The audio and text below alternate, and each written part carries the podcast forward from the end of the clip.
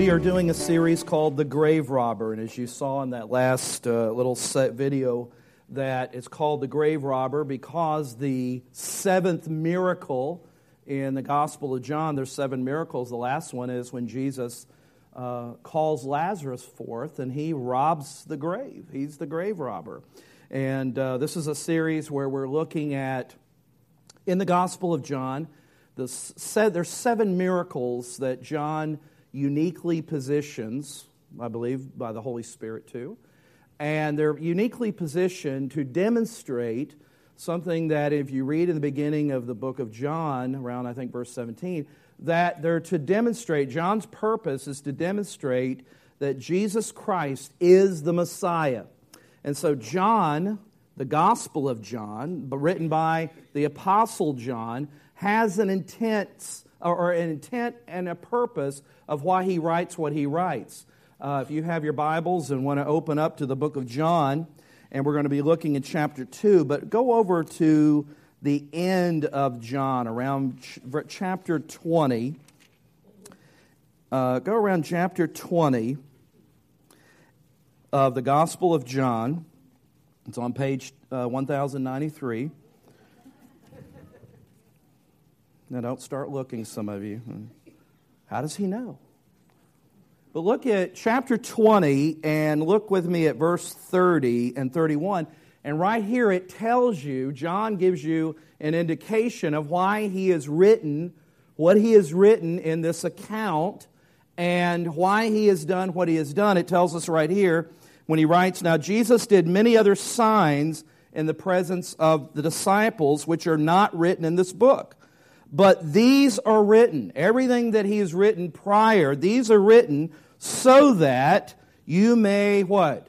Believe that Jesus is the Christ. He's the Messiah. He's the one that God had promised, the Son of God, and that by believing you may have life in his name. So John has a purpose of why he is writing. And so the grave robber in our in our series uh, we're beginning. This is the first one, the first miracle that John records. Of course, there's other miracles and other accounts and gospels, but we're looking specifically at these seven miracles. Now, I mentioned this last week um, that one of the things are premises behind what we're looking at is drawing us to pay attention to the activity of God.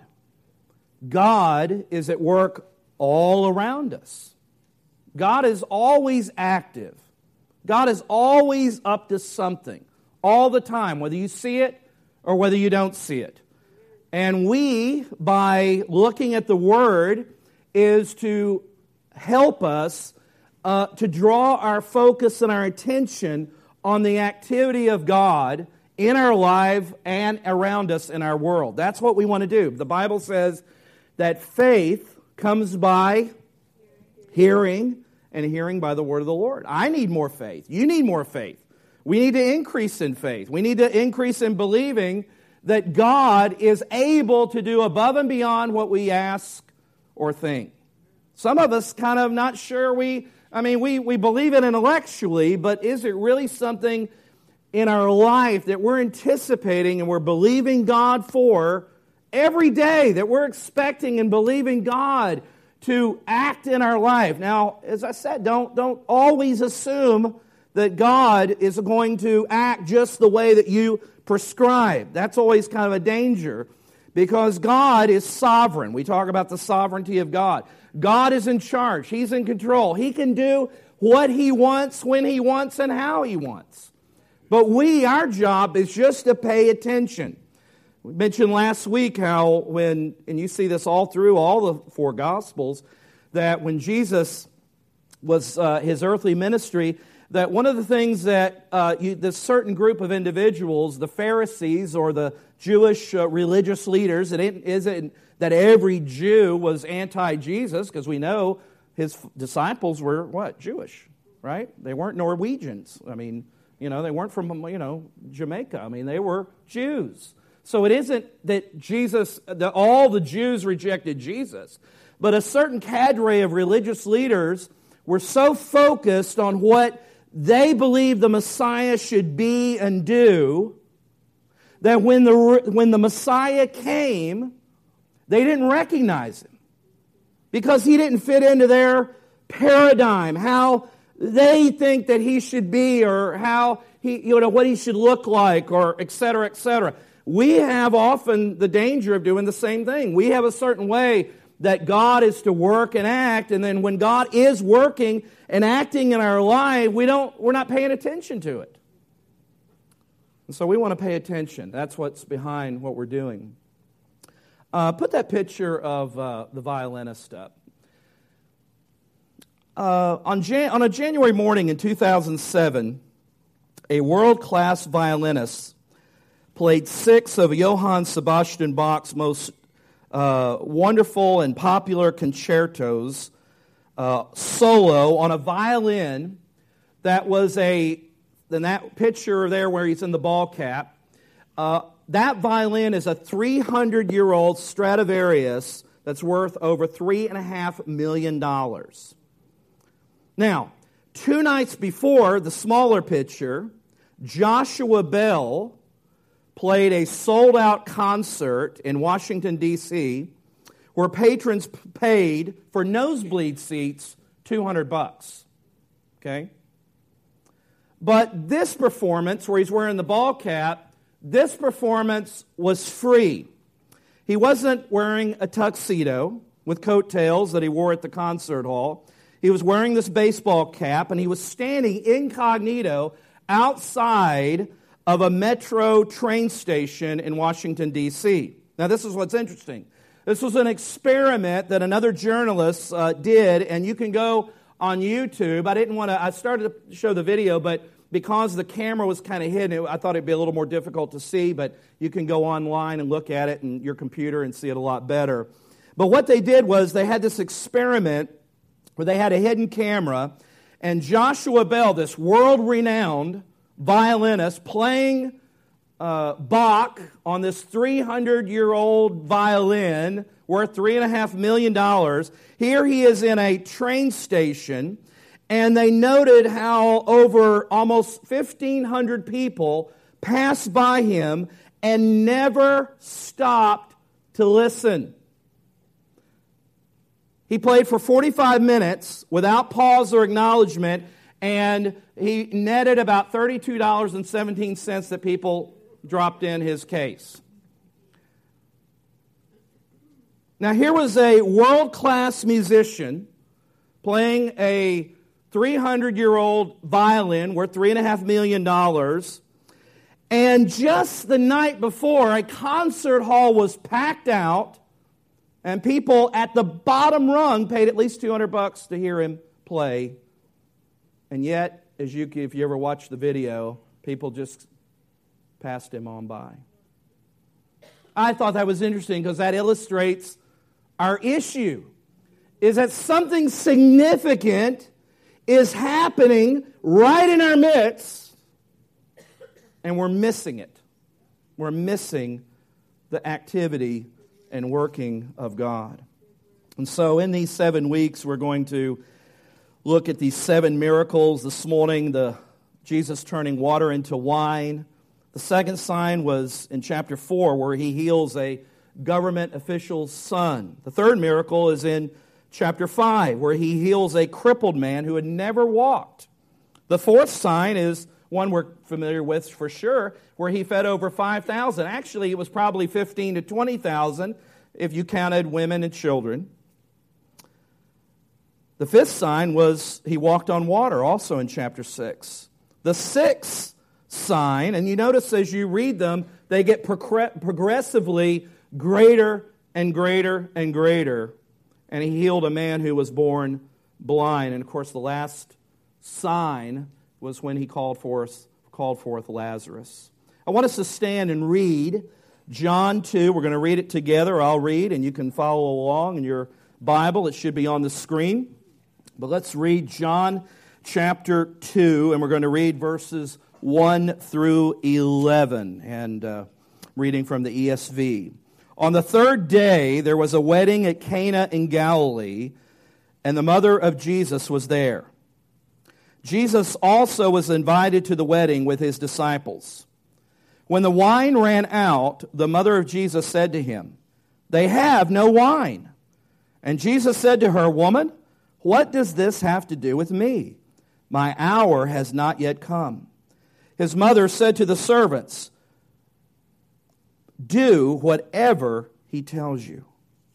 Now there were six stone water jars there for the Jewish rites of purification each holding 20 or 30 gallons. Jesus said to the servants, Fill the jars with water. And they filled them up to the brim. And he said to them, Now draw some out and take it to the master of the feast. So they took it, and when the master of the feast tasted the water now become wine, and did not know where it came from, though the servants who had drawn the water knew, the master of the feast called the bridegroom and said to him, Everyone serves the good wine first, and when people have drunk freely, then the poor wine. But you have kept the good wine until now. This, the first of his what? Jesus did at Cana in Galilee and manifested his glory, and his disciples believed in him. Let's pray. Father, we thank you, God, for your word. We thank you that it's a accurate, reliable account of your will and purpose for our life. And so, Lord, we pray that your Holy Spirit would be our guide and our teacher. Let the words of my mouth and the meditation of my heart be acceptable in, my, in your sight, Lord. And I ask this in Jesus' name. Amen. And amen. You may be seated. I want us this morning to unpack this, and we're going to make some connection that I think will be helpful for connecting this into our, our own understanding, our life. In John chapter 1, verse 17, the Bible says that for the law was given through Moses, and grace and truth came through Jesus Christ. Jesus was grace, and truth. God had instructed his people throughout the Old Testament to anticipate, to prepare, to look for the Messiah. And as I said earlier, the religious leaders and many of the people of Jesus' day lost focus. They lost sight of, of this Messiah, and they gradually began to steer off course regarding their law. Paul said in Galatians that the law was not bad, it just has become misused or diverted from its purpose. And they began to look to the law as the means or way that we are made right or connect with God. But that was never the intent. Paul said the law was to reveal our sin, but the way that we are to connect with God is through Christ. And so they were not paying attention. So Jesus had come not to reform the Jewish religion. He didn't come to bring reformation to the Jewish religion, but he came to fulfill the law and replace it all together with a new covenant. You know, when we read and when it says about at the communion, the, Lord's Supper, last uh, week we participated in that. And it speaks of that the Lord says this cup is representative of the blood, which is the new contract, the new covenant. We could not sustain ourselves under the old system. The old system was the judgment of God, but Jesus has come to bring grace and truth. And so these miracles help to flesh that out, to help us round that out and understand dimensions of the ministry of Christ. And so, by way of unpacking it, let's look at just the setting. Let's find out what's going on here. Well, there's a wedding. We had a wedding here on Friday night. Um, there was a wedding, and it was located in Cana of Galilee, roughly 10 miles north of Nazareth. And so, weddings were, I mean, they're a big deal, but they were really a big deal in Jewish culture. I mean, they could last over a week. And those of you who were involved in the planning of Barbie's wedding, you know, how would you like to just have that ongoing for a week? You're, you know, I mean, the cleanup and everything involved. And I, I see some of you shaking your heads. But they were, the wedding was a culmination in the Jewish system of the betrothal uh, stage or period. Remember when Joseph and Mary uh, were, we, we use the word engage, but that's not really quite gives us the impact. The engagement, our word, but the betrothal stage could last over a year. And it was legally binding. You remember Joseph, even though they had not consummated sexually their marriage union, Mary was legally bound under a legal obligation of marriage to Joseph. And so that's why there's that tension until the angel intervenes into Joseph's life and lets him in on what's, what, what's going on. So the wedding feast, the wedding period is this culmination, and it was just a big deal. I mean, it was a big community thing, and people were invited far and wide, and it was just an ongoing celebration and tradition, uh, according to the Mishnah, which is the um, which is the traditions of the rabbis, uh, also the Talmud. But if I believe right, the Mishnah is part of the Talmud, but that, you don't have to lose sleep over worrying about that. I'm sure Stetson, our Jewish scholar, will correct me. Is that correct? Is, or do you, you just don't humor me now? Okay, all right, good. Just want to make sure. Uh, but tradition, Jewish tradition, now this is what this says, okay? that virgins were to be married on Wednesdays and widows were traditionally to be married on Thursdays.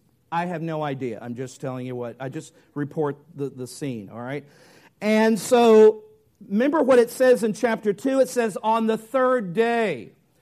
So, if you take the last account there at the end of chapter 1, where Jesus calls Nathanael and he's hanging out with those guys more than likely on a Sabbath. So the third day would have probably been late Tuesday, Jewish calendar, or Wednesday morning ish, okay? So the third day from this last event, but also the third day of when, when this wedding festival would take place. And it was customary for the bridegroom, think about the symbolic uh, picture of the coming of Christ. The bridegroom would go to the home of the bride and he would together, as he goes to that home, he would take her to the festival and to the party. Get a picture of future things there in that wedding feast. That was the common tradition there. And so Jesus, by his presence at this wedding, I think signifies that he approved. He, this was something you know, we have this idea. I, I don't like some of those old pictures, you know, where Jesus just looks so emaciated and down and dreary. And, you know, I remember the greatest story ever told, Max von Sydow came out in the 60s, and he just is kind of this walking, you know, just humorless type of individual. I think Jesus was full of life. My goodness, he was a carpenter. He wasn't any weak guy. I mean, they didn't have the, you know, power tools. They were making tables and chairs and buildings with hand, you know. I mean, so I mean, this was a strong guy. He loved life because he said in John 10 10, I've come to bring you life and have it more abundantly. And so by coming to a wedding, it was a party. Jesus liked parties. He liked having a good time. He enjoyed because Jesus was the embodiment of the joy of the Lord. Was he not? Why would he not have, be around people that wanted to be joyful? And, and a wedding certainly was something that he approved of by his presence. So that's what's going on a wedding. And Mary, Jesus' mother, she seems to have a role in this wedding. We don't really know the details, but some people assume that she either was, you know, a relative, a, some connection there because as we see in a little bit, she's very concerned at the when they run out of wine. You know, why is it about she could have easily been like some of you that were involved. Maybe you weren't necessarily family, but you were friends, and so you were involved in the wedding activity. We'll we'll look at that in a little bit. So the other, so here they are at this wedding, and verse three, they've got a serious dilemma. Look at verse three.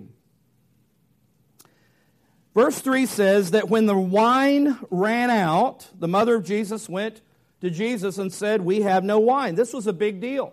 Now, I know what it's like if we have a dinner or an event and we, you know, say, okay, we, we let, say, please RSVP. Listen, y'all are terrible about RSVPing. I'll just be honest with you. Do you even know the concept of RSVP? That means you let us know when you're going to come, right, Debbie? Right? That's a all right. That's that's a that's kind of a new thing. RSVP. You let us know because why? You know, we've got enough shrimp, everybody can have four apiece. And all of a sudden you show up with all your family. Guess what? Regis is only going to have two pieces or one piece if he's lucky. So if we have an event or new members, whatever, and we have more people, that's good. But we've had occasions that I know Debbie's had to run out and get more food because we didn't, nobody let it, you know. So, so you can maybe help and understand Mary is in a bit of a concern or panic. They ran out of wine. That was a big deal. One, it would be socially, um, let's just use an old Greek, Hebrew, Aramaic term, tacky from the word tachos. No. I mean, to be, to have the party. By the way, guys, the, the, the, the, the bridegroom paid for the whole deal, paid for, footed the whole bill. And so this was not just, you know, this wasn't just a party, this was a significant social occasion that represented your family. And to be defective in the planning and to run out of something so essential as wine would be like those cheapskates. You know, they didn't plan. I mean, who do they think's coming? What are they? They're like, this has been coming up for a year. They don't know this is happening. I mean, this would have been a big deal. In fact, it was a big deal. It was a social stigma that would have embarrassed the family and lasted for quite, a, quite some time. Now, in this culture, you know, there was not really any refrigeration system. And so the wine, they drank wine, the water was not always reliable.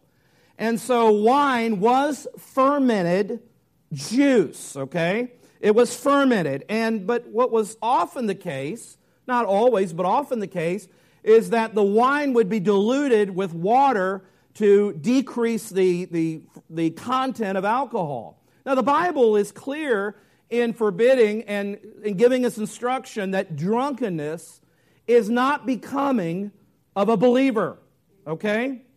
But I'll be honest with you, it doesn't forbid the drinking of wine.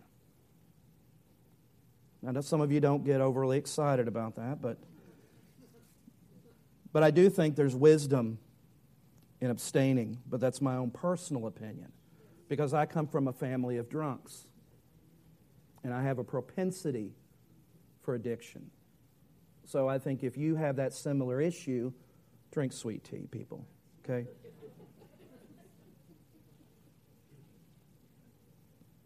So that's the setting. But what makes this wedding different was the Savior of this miracle. That's the setting of the miracle. But let's look at the Savior of the miracle. Jesus' mother, Mary, and when Jesus, when she says this to Jesus, when you read it, you're like, wow, that's kind of rude. Look at what he says. And Jesus said to her, verse 4, Woman, what does this have to do with me? My hour has not yet come. Well, he really isn't being rude. And that would not be consistent with the character of Jesus. So I think it helps us to uh, look at that. In our, and maybe it's in the translation in the English, but in that vernacular of that day, it would be the essence of him saying, ma'am. Uh, the NIV, if you have the NIV, uh, the NIV reads, Why do you involve me? Uh, literally, what to me and what to you? Jesus is not rejecting and saying, Hey, I'm just here for the party. You know, y'all should have planned better. He's not saying that.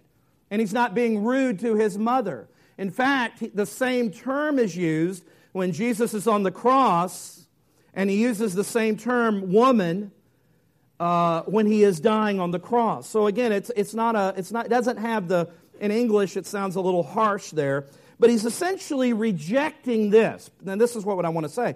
He's rejecting, he's not rejecting his mother, but he's rejecting her suggestion of how he should handle the situation.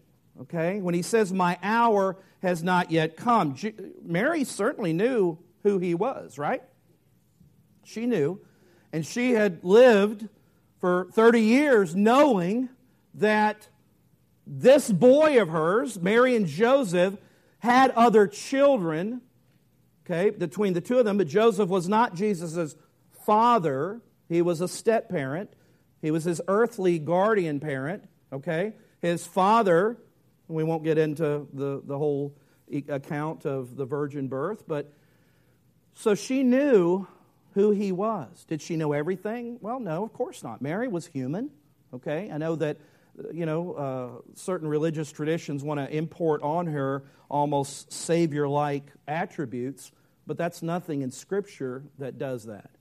So she was, she was prompting him, and he seems to be saying, Look, I, am going to handle it according to my timetable. Now, this is to me uh, just a little bit of a side note here, but it's important, is that this is a real significant turning point or change in the relationship between Jesus and his mother.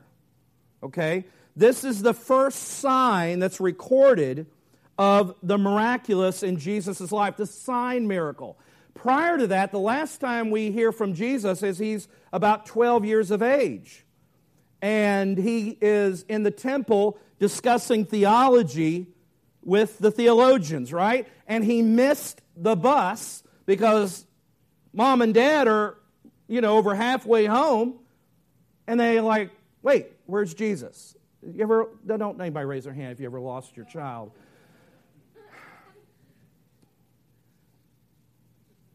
Joseph, we don't see anymore. The assumption is that Joseph is dead. He, he died somewhere uh, in that time period. We do not see him at all here any, any further than since Jesus was 12 years of age. And so Jesus is not rejecting his mother, but he's rejecting her directing him to handle it, uh, maybe, or to show, him, show himself. Now, this is important. Don't check out on me. Maybe, Jesus, this is a good time to show who you are to the hometown crowd. Remember, think about Mary. She has lived with the stigma for 30 years of an illicit relationship that they assume because she, okay, now get this, she is pregnant by the Holy Spirit. Now we just kind of like, yeah, of course, okay. Somebody came home to you and said, Mom, Dad, I'm pregnant. Well, who? The Holy Spirit. Oh, praise God. Yeah, that's a good one. You're like, that's crazy. Right? The hometown crowd, they didn't move around a lot. They, in fact, they would, even the Jewish leaders would sneer and say, Isn't that that carpenter's son? One of the rumors, again, that the, the Jewish leaders uh, spread to defame the person of, Christ, of Jesus was that he was, he was illegitimate, that Mary had had some kind of affair and it was a cover up. So, again, we're reading between the white space, but I don't think it's too far of a stretch that she's saying, Look, show them once and for all who you are. Now, Jesus doesn't respond to other people's impulses. Remember what he said? I only do, I only speak what my Father directs me to do. Now, in a much different way, in Matthew 4, Satan tried to get Jesus to kind of show off a little bit, right?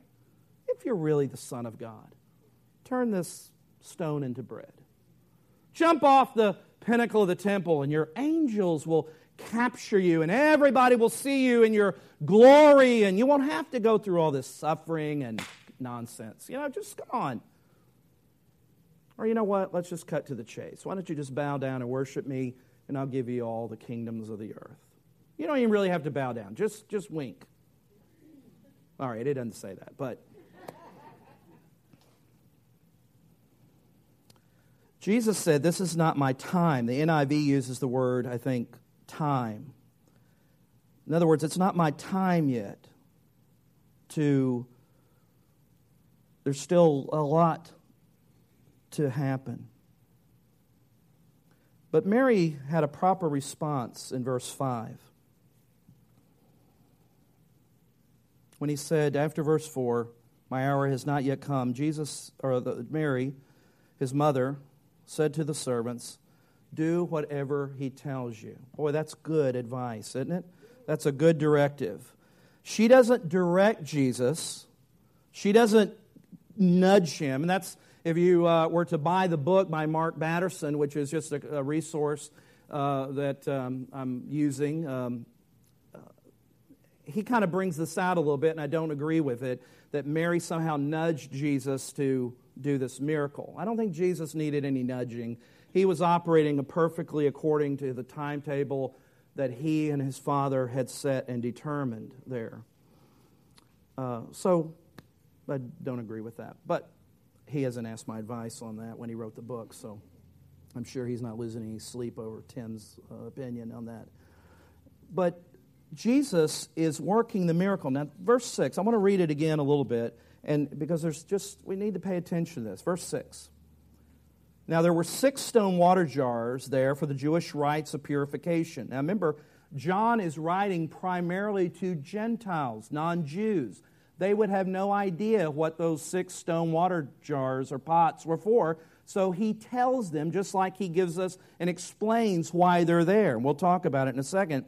For the Jewish rites of purification, each holding 20 or 30 gallons. And Jesus said to the servants, Fill the jars with water and fill them up to the brim. Those jars, stone jars, probably held about 20 gallons of water. And so if you did the math, uh, you're talking about probably over 120 gallons of wine. That's a lot of booze, right? That's a lot of wine. That would be approximately 2,000 four ounce glasses, even if it was diluted three to one, which was the common way they diluted it uh, three parts water to one part wine. That would be enough to last for days. And even after the wedding was over, it would be an abundance of blessing to this new couple to have such a, uh, an abundance of wine, which was a very expensive. And it says that Jesus told them to fill it to the brim. Fill it to the brim, an important detail. Because this isn't, there was no sleight of hand trick.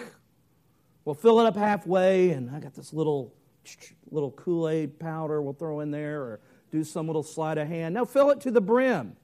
Do you remember when Elijah was on Mount Carmel and they had that showdown? And if your God is God, Baal told those Baal priests, let him answer by fire. And if Yahweh is God, let him answer by fire. And it says that those Baal priests, those false prophets, did all sorts of crazy stuff. They danced, they cut their wrists, they did everything to try to get the attention of a God who isn't there. People do crazy stuff to get the attention of false gods, don't they? And then Elijah walked up to the sacrifice, and you remember what he had them do? He had it drenched in water. Drenched in water. Keep bringing it on. Why? So that no one would accuse him of doing some little sleight of hand to spark the fire. Make, see, this is why, this is how God loves miracles. Why he loves, because he loves it when the odds done are so stacked against any human explanation that it's only a miracle of God when it happens. He gets all the glory. And so fill those pots to the brim. Everyone could see it was water in those pots. Now, what's, what's the point for us? Let me give you just five quick observations of how this connects. What are some takeaways? What do these things illustrate? Number one, I think it illustrates the spiritual emptiness of where, what Jesus was, where he was entering into. Now, mind you, this is the first miracle. This is the first coming out, so to speak. And there's tremendous symbolism in so many areas that we won't take time to get into it. But it, but it illustrates in a very fundamental way, just like those empty pots, six of them, six water pots that were symbolic. I mean, again, what were those stone water pots used? For the Jewish rite of purification. Six is also a number of man, it's also a number of incompleteness, it's a number of lack. It's not a fulfilling number, it's not a full number in the Jewish uh, numerology system. So that it's no coincidence that there are six empty water pots. What has Jesus come to do? Remember what it said in John 1:17. The law came through Moses, but grace and truth have come through Jesus. Jesus has come to fill the empty system, the empty life, the empty religion of the day, and bring the joy. Wine is a picture of joy in the Bible to bring the joy of the presence of God into a dead system. That's what he wants to do with you and me. He wants to come into our dead life and bring the joy of His presence.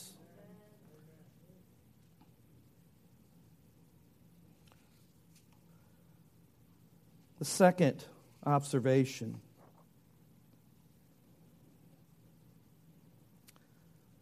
boy, I got a lot more on that one, but second observation that we take away it's as a great example of obedience to Christ.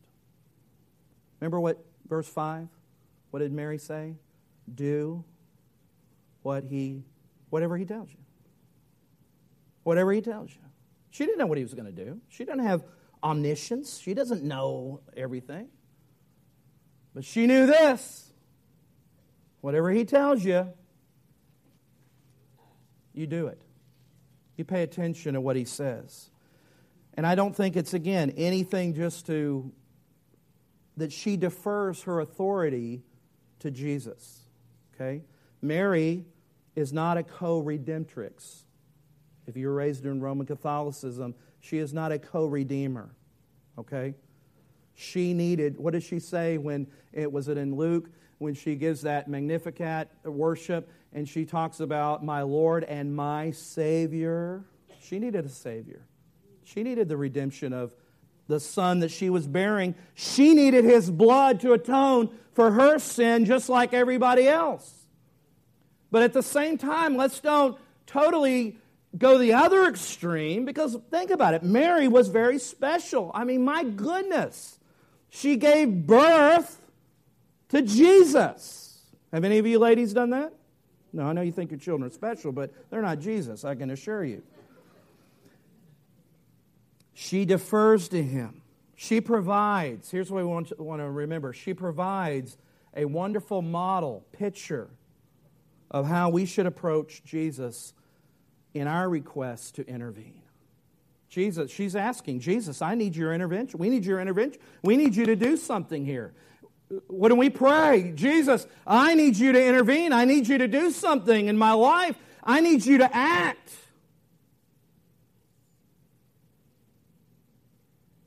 He invites us to ask. We need to believe that He can do it. Remember, what, what does the word say? You ask, but you don't believe. Ask and believe.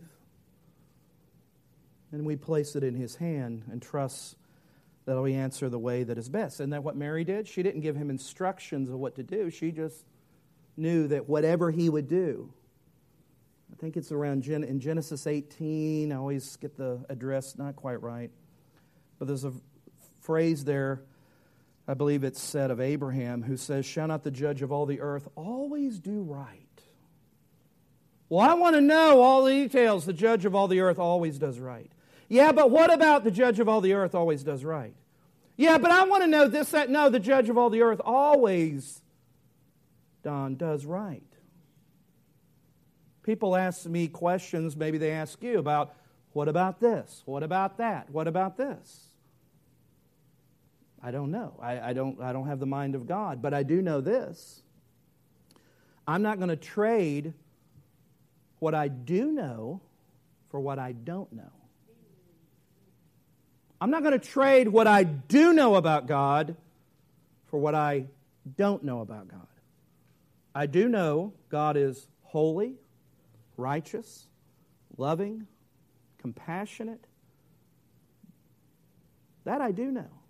Therefore, what I don't know, I can completely rely and trust that whatever He does and allows to come through His hand is going to be in the periphery of His sovereign purpose and whatever that sovereign purpose is, is going to be good for me. It may not be good necessarily in the way I would understand it, sure, but I know that in the total grand scheme of what God is doing in the world and earth and universe from the beginning of time and how my little piece of sand fits into that great grand plan of God, I know that all things work together for good to those that love Him and are called according to His purpose. That I do know. All the in between, have no idea. But I can trust him. That's faith, guys. That's faith. Thirdly, the Lord uses human instruments in performing wonders of his grace. What did Jesus use? He used the servants to fill the water pots. Interesting, he didn't tell the disciples, right? Somebody might accuse, oh, this was a big setup. You got your mom there, she's in on the deal. Yeah, yeah, we know this deal. Then your disciples just show up, right? And they just happen to run out of wine. And guess who's there? Jesus and his little lackeys. And you just magically turn water into wine. Uh uh-uh, uh, we are not buying it. Jesus doesn't even touch the pots. He doesn't do anything with the water. What does he do? He directs the servants. Who are the servants? I don't know. But they're obviously been hired out to take care of the catering or whatever's going on in the party. And to my knowledge, they have no self interest in, in supporting or proving Jesus. They're just bystanders that God uses to unwittingly make the miracle even greater to prove that Jesus is even beyond what we could ask or think. He can do a miracle and never once touch it or do anything. He will have even unbelievers operating in such a way, in such a scheme, to direct his sovereign purposes. How is God to come provide your miracle? He can do it whatever and however way he wants. And if he uses a bunch of unbelievers to bring you the miracle, he can do that. He can do that. Fourth, serving gives us an understanding of who Jesus really is. Remember what Jesus said? I didn't come to be served. What did he say? I come to serve. Now, I thought, I re, I'm trying to remember this one old writer I read this from, and it was worth digging through all the, the stuff to get to it, but I thought it was a good insight. Jesus performed this miracle. They lacked wine. He didn't do it for himself, but he did it in response to a need of others. Another situation, Jesus is in the desert and Satan prompts them to turn bread, stone into bread for himself. And Jesus refuses. What does that say about Jesus? He responds to the needs of others. That's what, in essence, a servant does. Responding to the needs of others. The Son of Man, as I said, Matthew 20, 28, didn't come to be served, but to serve. And the last observation here, and boy, there's so much, is just a reminder of the lesson of faith. The Bible says, without faith, it is what? Impossible. Impossible to please God. Verse 8 in our passage Look at it again, verse 8. And he said to them, Now draw some out and take it to the master of the feast. Not sure who this master of the feast there. He's like maybe a maitre d'. He's just somebody that maybe is the wedding, you know, he's in charge of the coordination of the servants, whatever. Uh, we're not sure who he is. But again, he is another individual who has no vested interest in helping Jesus prove a miracle. You with me? So he says, You you draw it out. The disciples and Jesus, they're not even touching the stuff. He says, You draw some out and you take it to the head of the wedding, who's in charge of the logistics, and let him taste it. And he says, What? He said, Wow, you've saved the best to the last. Now think about that in big, grand purposes of God's finishing act. What has God said about Jesus in Hebrews chapter 1? In various ways, God spoke through prophets and the forefathers, but in these last days, He has spoken to us by Jesus. He saved the best to the last with Christ. He says, You saved the best wine to the last. He says, Most people, they bring out the good stuff first, and then when everybody's, you know, rocking heavy and partying to Kool and the Gang,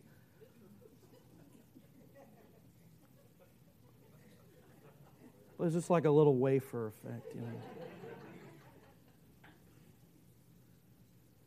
That's when they bring out the cheap stuff because they're too intoxicated to know what they're drinking.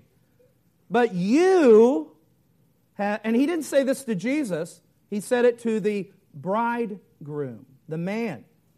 We did? Okay. He's like typical men. Oh, we did? Okay. Yeah, okay. That's, you know, they have no clue what's going on. Where'd the food come from? I don't know. It just magically appears every night, you know? Right? Jesus has saved the best to the last. And it's a response in faith. What did he tell those servants? To, what did he tell that, that, that master of the ceremonies, the maitre d'? He says, draw some out. In other words, action, this is where I want to go. Action is a necessary component to Jesus working and fulfilling the miraculous in our life as we learned in James chapter 2 verse 6 or 1 verse 6 that if we ask let him ask in faith with no doubting for he who doubts is like a wave of the sea driven and tossed by the wind that there must be action accompanying real faith. To just say let go and let God meaning some kind of fatalistic false view of sovereignty and that just that is a false understanding of the sovereignty of God. To just say well you know what? If God wants me to have a job, He'll just come and He'll just wake me up and bring one and drop it in my stomach while I'm laying here on the couch watching Dr. Phil. No, you get your rear end out there and you work and you look for a job. Quit using laziness as some kind of doctrinal, you know, theme of your life. We act, we work, we do everything with the best understanding, believing that God is in charge. Even in my going down these paths, wondering, what's this connection got to do with that? Because God's in everything, God's working in everything. We walk by faith and not by sight. So sometimes we've got to dip our cup in and draw it out. Action. Here's, here's, here's where we're going to land. Think with me, because we're talking about miracles, think of how God created the heavens and the earth. There's a Latin phrase used in theology called ex nihilo, meaning God created out of nothing. Scientists have never, ever created life in a laboratory. They've manipulated genetically existing components to do whatever, but they're still using existing matter and components. God created everything out of nothing. Nothing. He wasn't working with any known components. He created out of nothing.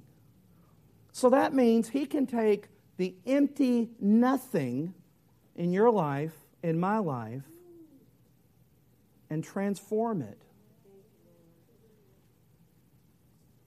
Transform it.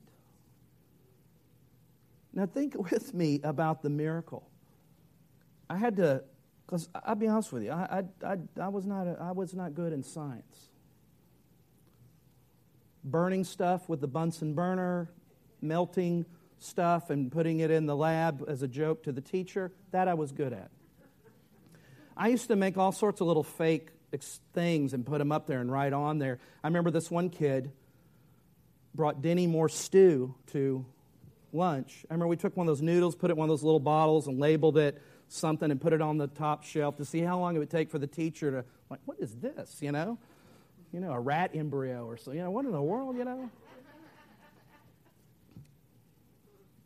Actually, now if I remember, I actually was kicked out of science. Now that, that just, Ray Fisher, he's on my Facebook. He's like, he said, every time I look at you being a pastor, I just know God is a God of miracles. but the miracle, just in a very ignoramus way, I, I might would look at it, was over a hundred chemical reactions of turning the component of water into wine. I mean, bypassing the entire grape fermentation, the growing of grape, I mean, everything that's involved in that. Jesus just bypassed it, right? We're not sure the mechanism whereby Jesus turned water into wine. That's a mystery, and that's what makes it a miracle. But it reveals his mastery and his sovereignty even over the, even over the molecular level of human existence, of what's around. God is in charge to the very smallest components of molecules, atoms, that work in conformity to his purpose and his will. And if there is an atom or a molecule or anything running independent of the will and purposes of God, he's not God. He can't be. So he is the catalyst for any and every transformation whether it's turning water into wine or turning sinners into saints. There's approximately, and I can't even pronounce the number, but 10 to the 82nd power, which I believe would be what? 10 with 82 zeros? Approximately. What? That's a lot of zeros. Atoms scientists in the observable universe. That's a lot of atoms. And every single one of them traces their origin back to three words four words. Four words. When God said, Let there be light.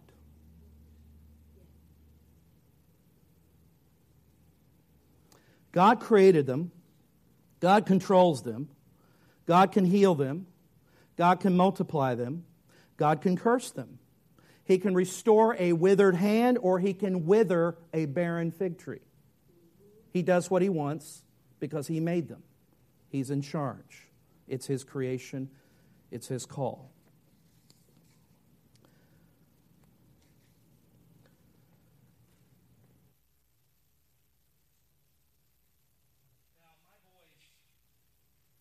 My boys are much older now and they don't play with these anymore. These are called what? Legos.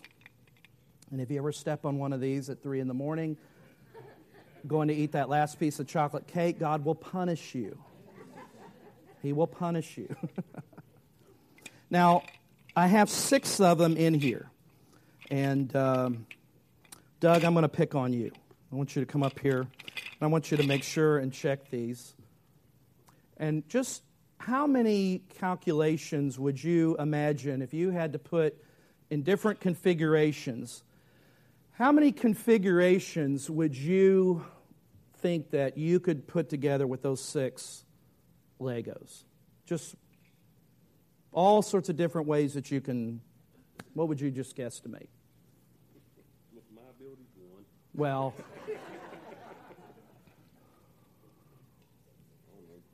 10? Okay, all right. Who would, uh, who would think you could probably do at least more than 10? How many of you think maybe 100 would be probably closer to what you could do? Okay? All right? Six Legos, all right? In Mark Batterson's book, he tells a story of meeting a, an executive with Lego.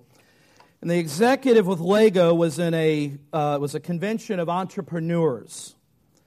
And he gave each participant six Lego bricks, and he asked them to estimate the total number of unique combinations they could create with just one of those bricks. You know how many unique combinations they've determined Lego Corporation you can determine you can make with just six Lego bricks? Put that number up.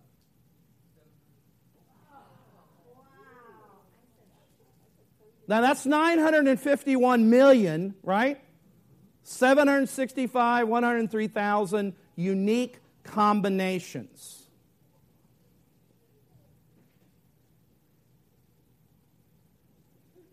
So, why is it, if, we, if that can be done with Legos, why do we underestimate the possibilities of what God can do above and beyond what we ask or think? That somehow we think that God only has a few options. He only has a few options, and when those run out, then there must be a dead end, God, because that's it. If we can somehow come up with that many different configurations of a Lego, six Legos, why should we limit God in what He can do when we need a miracle? And so, do you feel exhausted by your options for the miracle you need in your life? God is a God of wonderful possibilities. There was a tremendous need at that wedding. Nobody could have ever conceived that he would do what he did. But he did it. He did it. And it's interesting that it says that at the end the disciples believed. Well, I kind of thought they believed because that's why they were with him. What does that tell you? We believe, but we're like Thomas. We doubt. Lord, I believe, but help my, remember what it says? Help my unbelief. If you see the disciples, they were even, in one miracle, they're thinking they're going to drown till Jesus comes to their rescue. And after Jesus calmed the storm, they went from fearing the storm to think, fearing who this was in their boat that even the storms obey his voice. When invited into our everyday lives, guys, Jesus makes great things happen. And when, G, when and those who obey Jesus get to see his glory. Those who obey Jesus get to see the miraculous. And those who don't, don't. It's that simple. Put that last slide up before we close. Here's the big idea this morning don't seek miracles, follow Jesus. Okay? If you follow Jesus long enough and far enough, you're going to find yourself in the middle of some miracles. The God who turned water into wine can turn sadness to joy, fear to faith, and death to life. Don't chase miracles, chase Jesus. Get in on what Jesus is doing. And when you're hanging out with Jesus, he loves to do the miraculous. Amen? Let's stand and, as we pray this morning.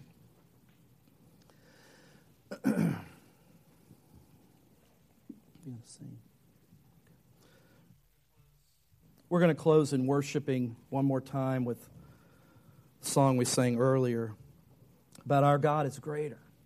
Our God is greater. He turned water into wine, made the lame to walk. This morning, if you would like myself or one of the elders to pray with you, as we sing and worship. And those of you who remain, don't leave. Remain.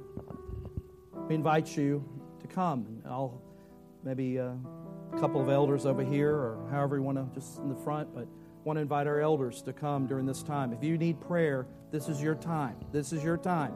Remember, had to draw some out. This is your drawing out. This is your dipping the cup in the, the, the jar and saying, let me see what God's see what God's doing here. Okay? Take a step of faith. Sometimes it's as simple as just asking for prayer. Amen? Let's as we worship, elders, you come as we want to pray for folks.